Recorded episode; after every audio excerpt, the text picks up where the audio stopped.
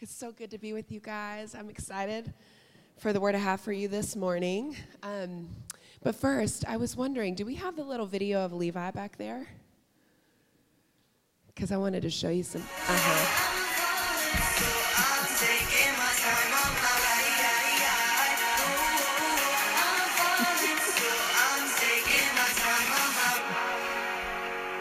I've been thinking too much.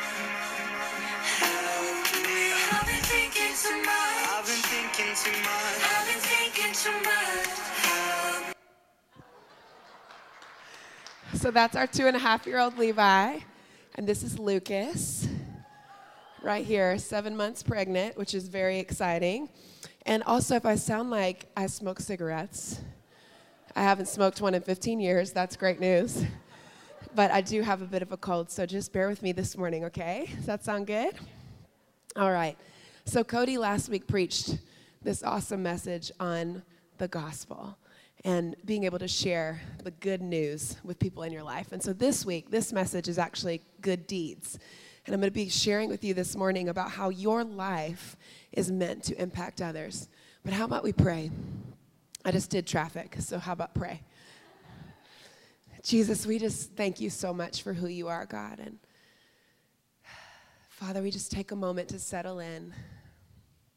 And Lord, I thank you for every person in this room and every person watching online. And I thank you, God, that they've come here to hear from you. And I pray, Lord, that you would use my words this morning to minister, to comfort, God, and to mobilize your people. And I just ask you, Holy Spirit, that you would have your way. In Jesus' name, amen. Amen. Okay, so if you brought your Bibles, why don't you go with me to Matthew 5? I'll give you a minute to get that. Matthew 5, verses 13 through 16.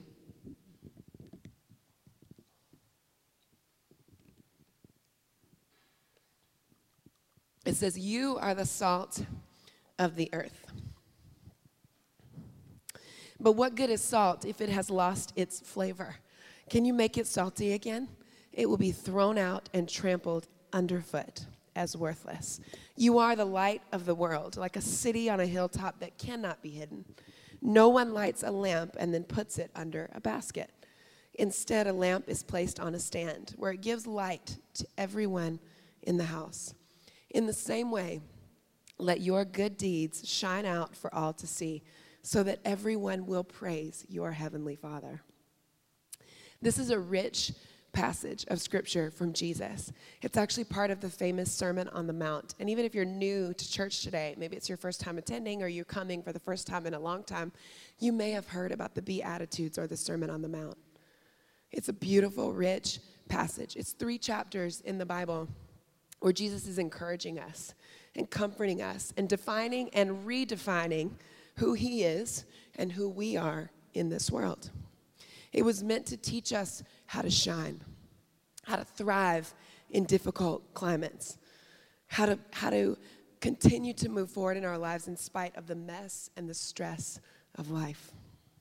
Three chapters of Jesus giving us a glimpse beyond religion and into the reality that's possible, the wonder and the grace and the awe that's possible through a relationship with God. He turns everything on his head through this one sermon. And you know what I love? Is that he does not shy away from any difficult topics anger, adultery, divorce, revenge, loving our enemies, keeping our promises, caring for the poor, prayer, not judging others. Ooh, hate that one. The Old Testament law, what makes a true disciple, how to build your life on a solid foundation. He doesn't shy away from anything that's difficult. He wants us to live a life of strength, which is what he's helping us do. He's teaching us to stand up and care about others. He's teaching us to stand up in this world. He's teaching us how to live out our purpose and our calling. We matter, we count. And he's helping us discover who we are in the world, giving us wisdom and direction to live that out. You are salt. You are light.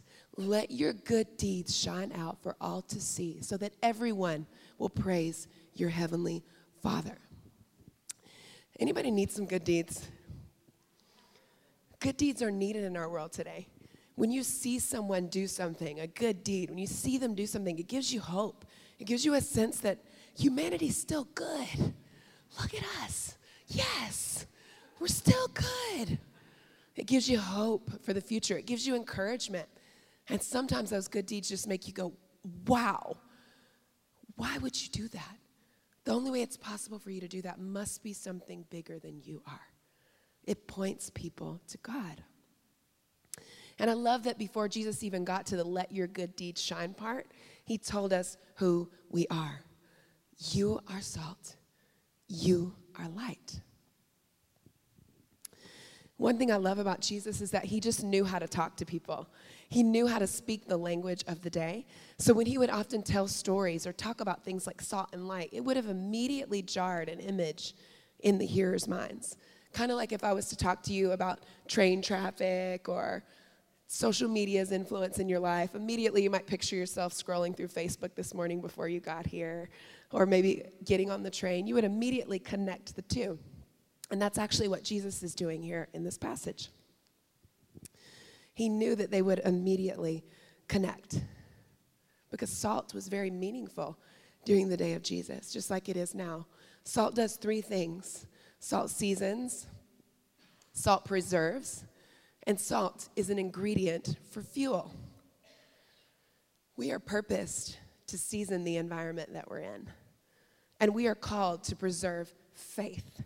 And we are called to extend the fire of the Holy Spirit by mixing ourselves in with the world around us so that a flame can be lit. In Jesus' day, salt was a leveling agent, which just simply means that it would provide consistency and thickness. And what they would do is take salt and mix it with animal manure. Are you awake this morning? Animal manure? Are you good? Okay, I'm just checking. Nobody's grossed out, and I'm glad. They'd mix it with animal manure and they would make patties. And they would take those patties and they would put them out in the sun to dry. And then once they were fully dried, they would provide a combustible reaction when lit that would then light up the ovens that they had outside and keep a flame burning. And because of that, the salt caused it to burn brighter and burn longer. And that's what Jesus is saying to us. You are salt. He's called us to be leveling agents in this world. He's called us to provide consistency and thickness and mix ourselves in with the mess and the manure of life so that we can extend the flame of the Holy Spirit and so that we can provide an example for others who may be trapped in a bunch of mess that they don't want to be in about what it looks like to shine. You are salt.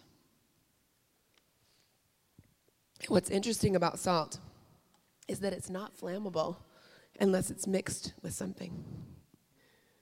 It's not flammable unless it's mixed with something. So basically, Jesus is saying if you are unwilling to mix yourself in with the mess of others, mix yourself in with the world around you, mix yourself into things, then you are useless in advancing the purposes of the kingdom. And I don't know if you noticed this yet, but life isn't clean. Don't you wish it was? No matter how I organize my life, no matter how I, you know, set up my day or set up my week, it's not clean. And even if I do everything perfectly, somebody else is jacking me up. Anybody else? What the heck? I did everything right. Why are you jacking me? Life is messy and relationships are messy. And if you're going to get into the pipelines of culture, whether it's entertainment or business or media or faith or whatever it is that God has called you to, the nonprofit world, it's messy. It is messy. It's not clean. And that is exactly what God intended. And when I think about Jesus, the Savior that we have, He was so willing to be in the mess. He was born, God, perfect, perfect God, born into the mess of life. And when his birth came, it was a tumultuous time in history. Tumultuous. And there was political uprisings and there was upheaval all around and many, many things that could have been devastating and terrifying for people. And he chose to be born into that mess. You know, Joseph and Mary were his parents. And when Jesus is about to be born, they're on the run.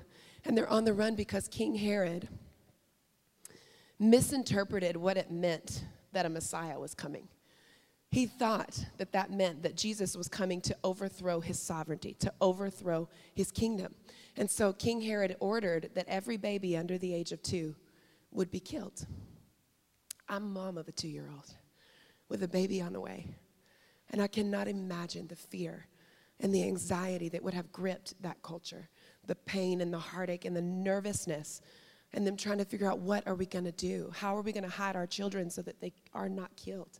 And this is when jesus enters the scene. And he's on the run. His mom and dad are on the run. And when he's born there's no place for him to be born. And so he's born into a stable.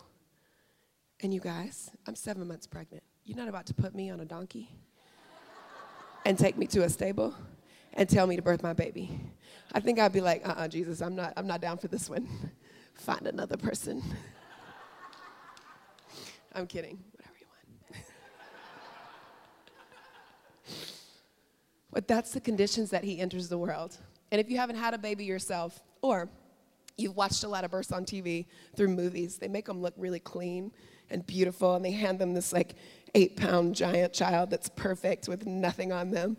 And there's a lot of screaming that never actually really happens in real life. But birth is not clean. We are all born into blood and into water. And Jesus, this perfect God, born into this mess, saying to us, I'm not afraid of your mess. I'm not afraid of the mess of this culture. I'm not afraid of the mess of this day. I'm going to be born into it. I'm going to show you how to mix yourself in. And then he grows up and he starts his ministry. And another beautiful thing that he does is that he's a rabbi in the day, and rabbis would get top pick of who they wanted to follow them. And he picks people nobody else wants.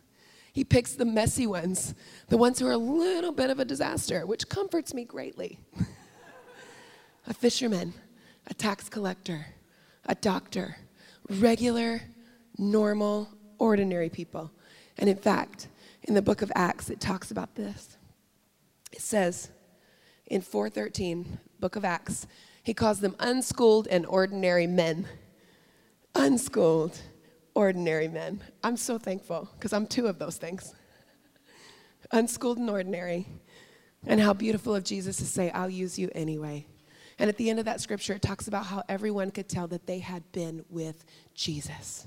And that's the thing that really matters. He wanted us to see through his life, through the life of his disciples, through this passage of scripture, that mess is good. It's life. We cannot live a perfect, clean life. It's messy. It's messy. You are salt. You know, when I came to Christ as an adult, I was, I don't even know how to tell you, beyond repair, I think would be a good choice of words. I was a train wreck. And I say that literally with no fear, no condemnation, no sense of shame about it. It just literally is the truth. I was struggling with an eating disorder. I was wrestling with drugs and alcohol. I was caught up in some pretty terrible relationships, and I was shackled in chains from my past. And I had stories of abuse that I had never told. I was wrecked with guilt from some of the decisions that I made. And you know what God did in my life? He sent other believers to mix themselves in with me. He sent them to mix in with me. I would go out at nighttime and party and drink and do drugs and be crazy. And just FYI, I do not recommend any of what I'm about to tell you as a, as a great outreach strategy. I'm just telling you that this is part of my journey, it's part of my life story, and not everyone can do what they did and remain faithful to Christ. So I know that. But they would come out with me at nighttime and I would rage hard, and then they would drive me home, drink Diet Coke and drive me home. And then they started inviting me to dinners and inviting me to coffee and spending time with me and just loving on me for no reason whatsoever. They never even once invited me to church, just got to know me. And you know what? They were more concerned with having a relationship with me than they were about converting me. And that is what changed my life. Because I got to see that God is a God who will walk with you, that God is a God who loves you, that God is a God who will receive you in your mess, be with you in your mess, and that He doesn't ask you to change your life before you come to Him. And that is what my friends showed me. Good deeds with an agenda, it won't change anybody, but loving and caring relationship will. It has the power to do that.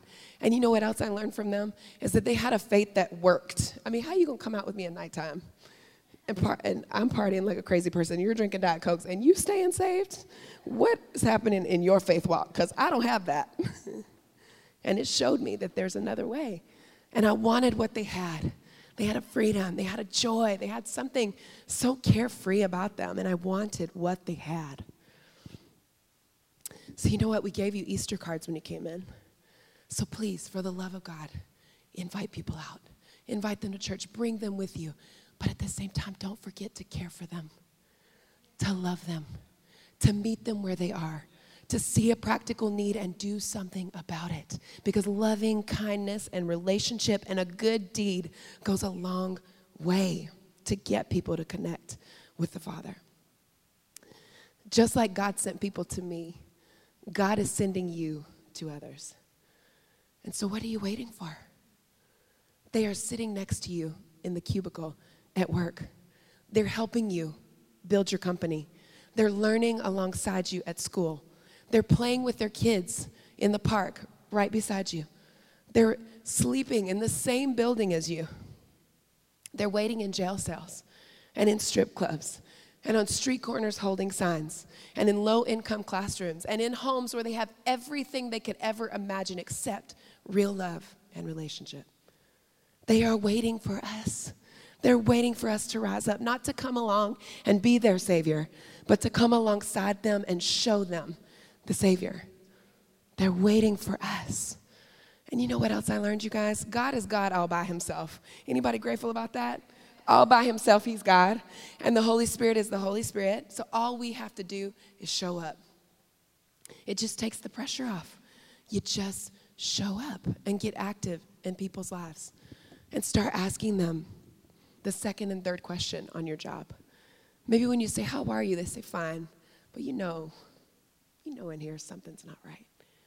Ask another question. Love on them.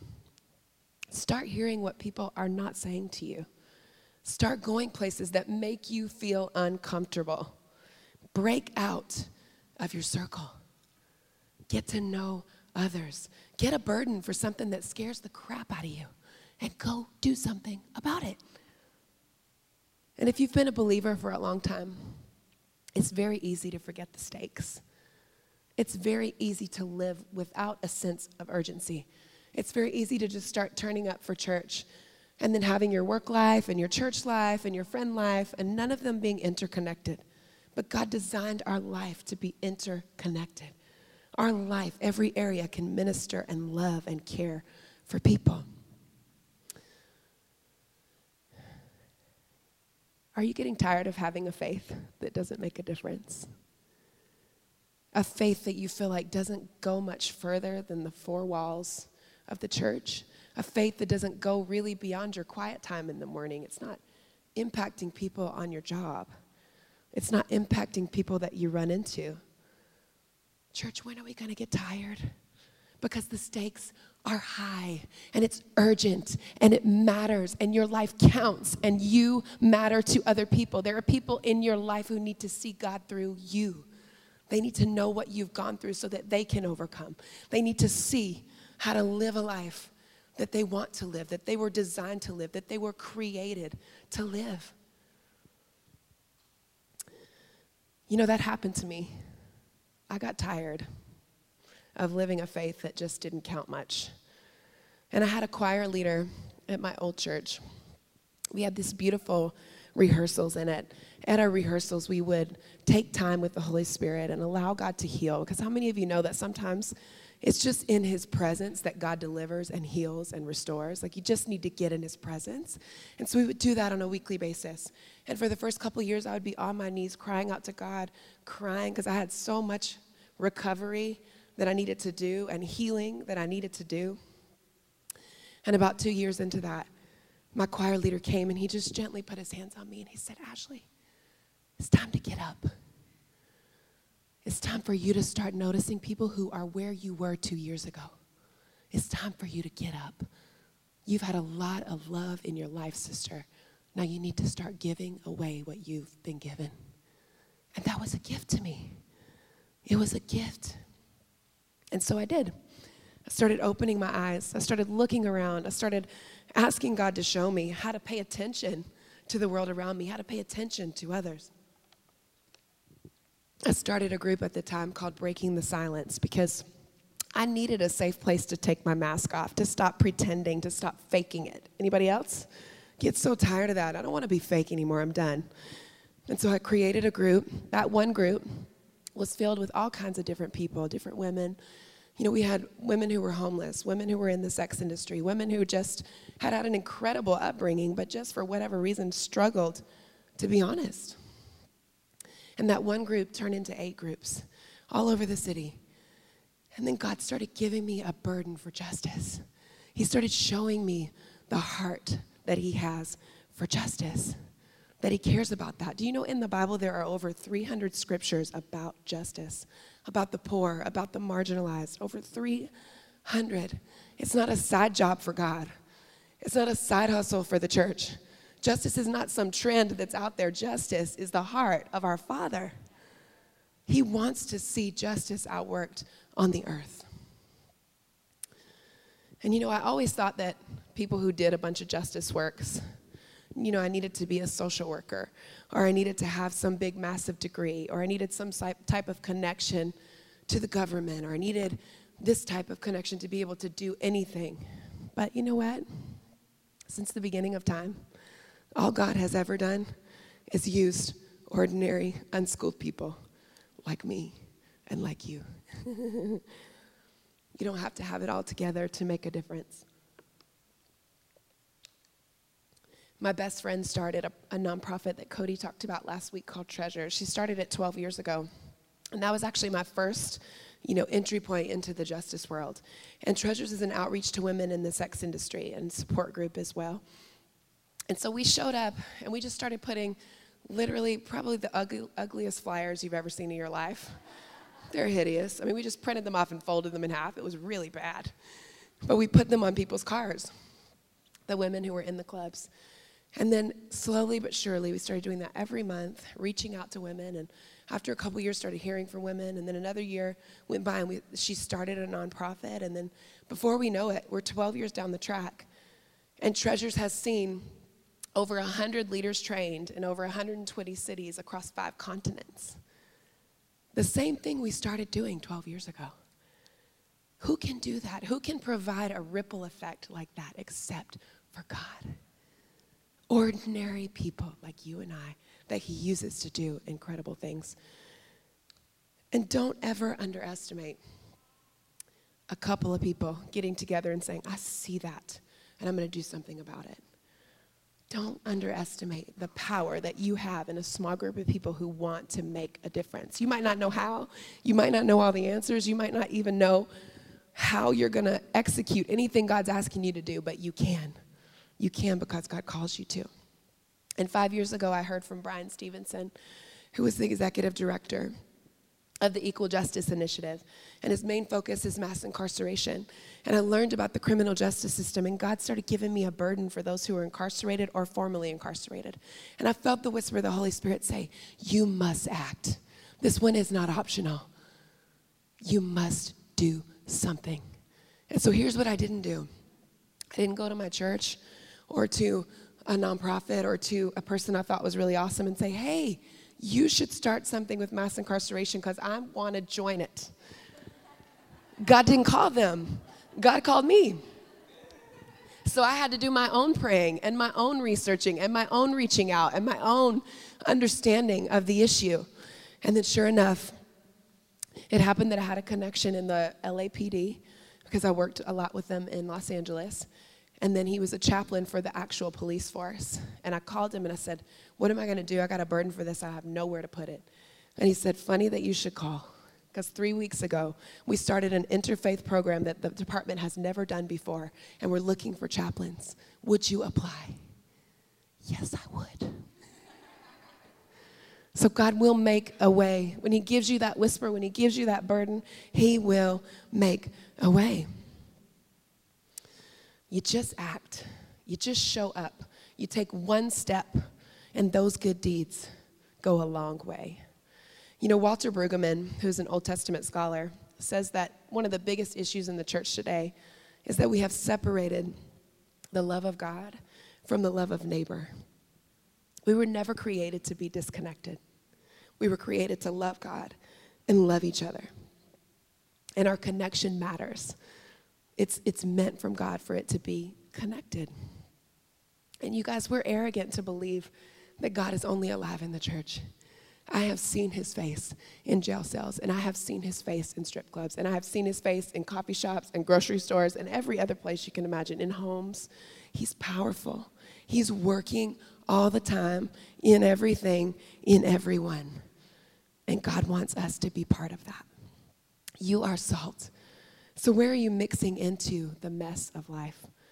What is one thing that you could do this week to make a difference in the lives of others?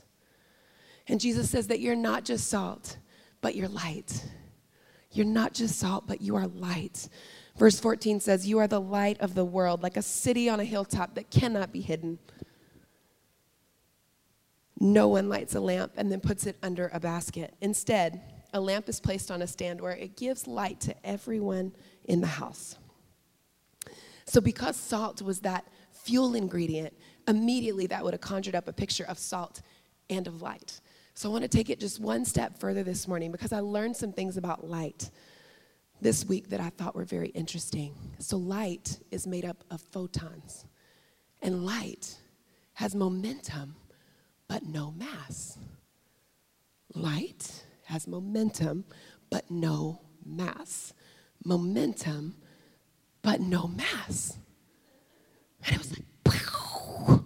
Anybody ever have those moments where this light bulb pops on? Cody, will you come up here and help me? I have a bag of rocks. Because I wonder if we don't have traction in some of the areas of our life that we want to see because we were created to have momentum and no mass. And we've been carrying around weight that is hindering us from getting traction, hindering us from having momentum, hindering us from moving forward in the thing that God has purpose for us.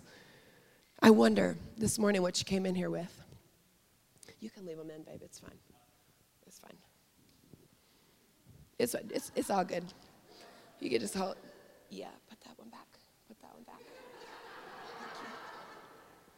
We should have practiced this.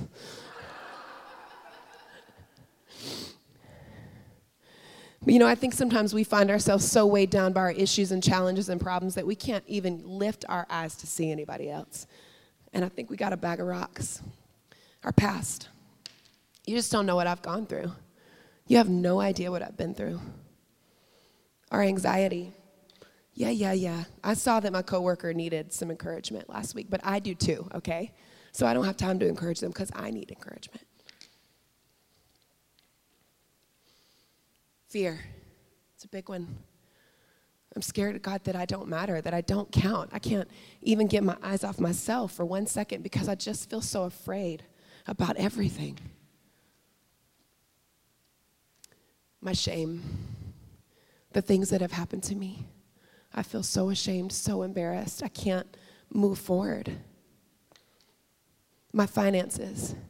We're barely making ends meet. How am I supposed to be generous? Or, on the flip side, I've worked so hard for everything I have. Why would I give it away? My judgment. Well, obviously, if they just did better for themselves, they'd be in a better place. My prejudice. Everybody knows that those people are just that way. I'm not going to help them. My time, big one here. I don't have any time. I have nothing left to give. I have no more margin in my life. My responsibilities. God, I prayed for all this stuff. And now I have it. But I'm, my life has become so insular because I'm so focused on keeping it all. And then the biggest one my unforgiveness. You don't know what they did to me. You don't know how bad that hurt. It's not fair. I don't want to forgive them. I don't want to let go.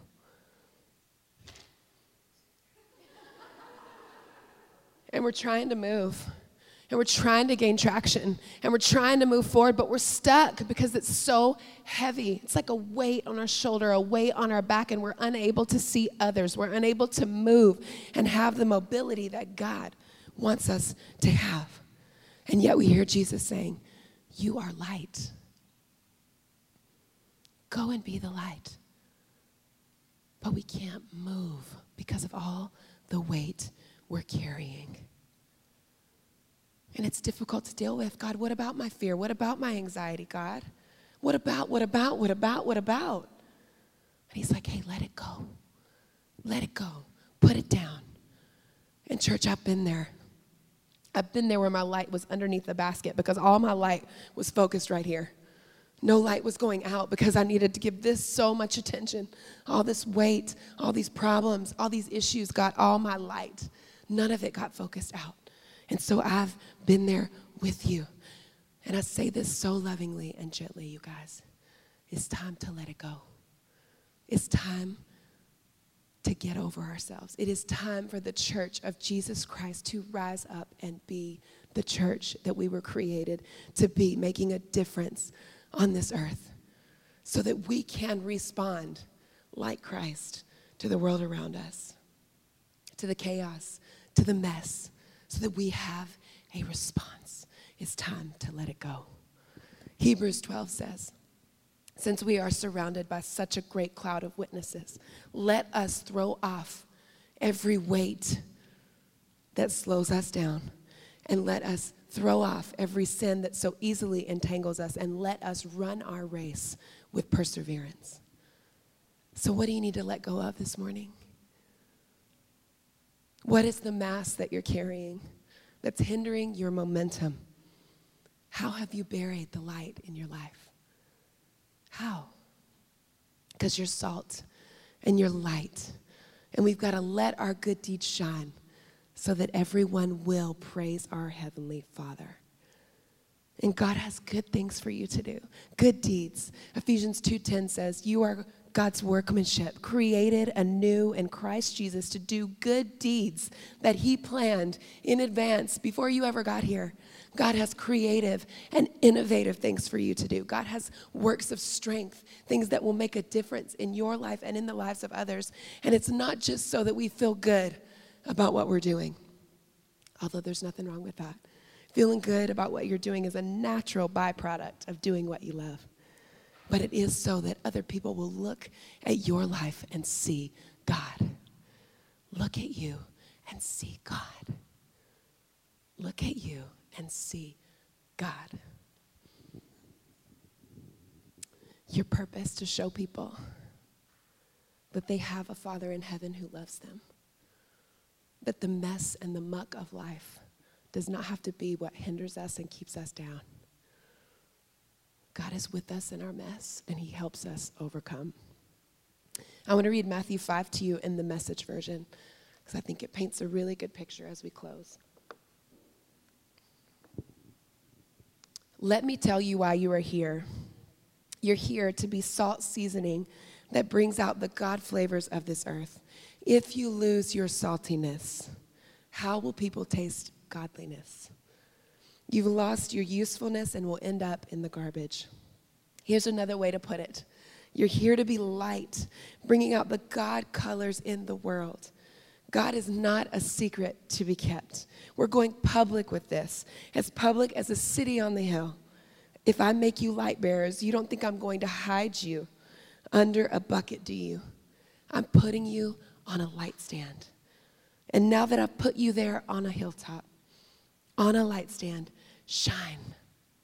Keep open house. Be generous with your lives. And by opening up to others, you'll prompt others to open up to this generous Father in heaven. So you are salt, and you're called to mix yourself in with the mess of life. And you are light. You were created to run with momentum and no weight hindering you. You're God's masterpiece. His masterpiece. And He has incredible good deeds for you to do. And it's time for us to be generous with our lives, to open our hearts up to God, to open our hearts up to others so that people can see the Father. Thank you for listening to the Liberty Church podcast. If you are in New York City or will be visiting the New York area soon, please be our guest on Sunday. For service times and locations, please visit libertychurchnyc.com.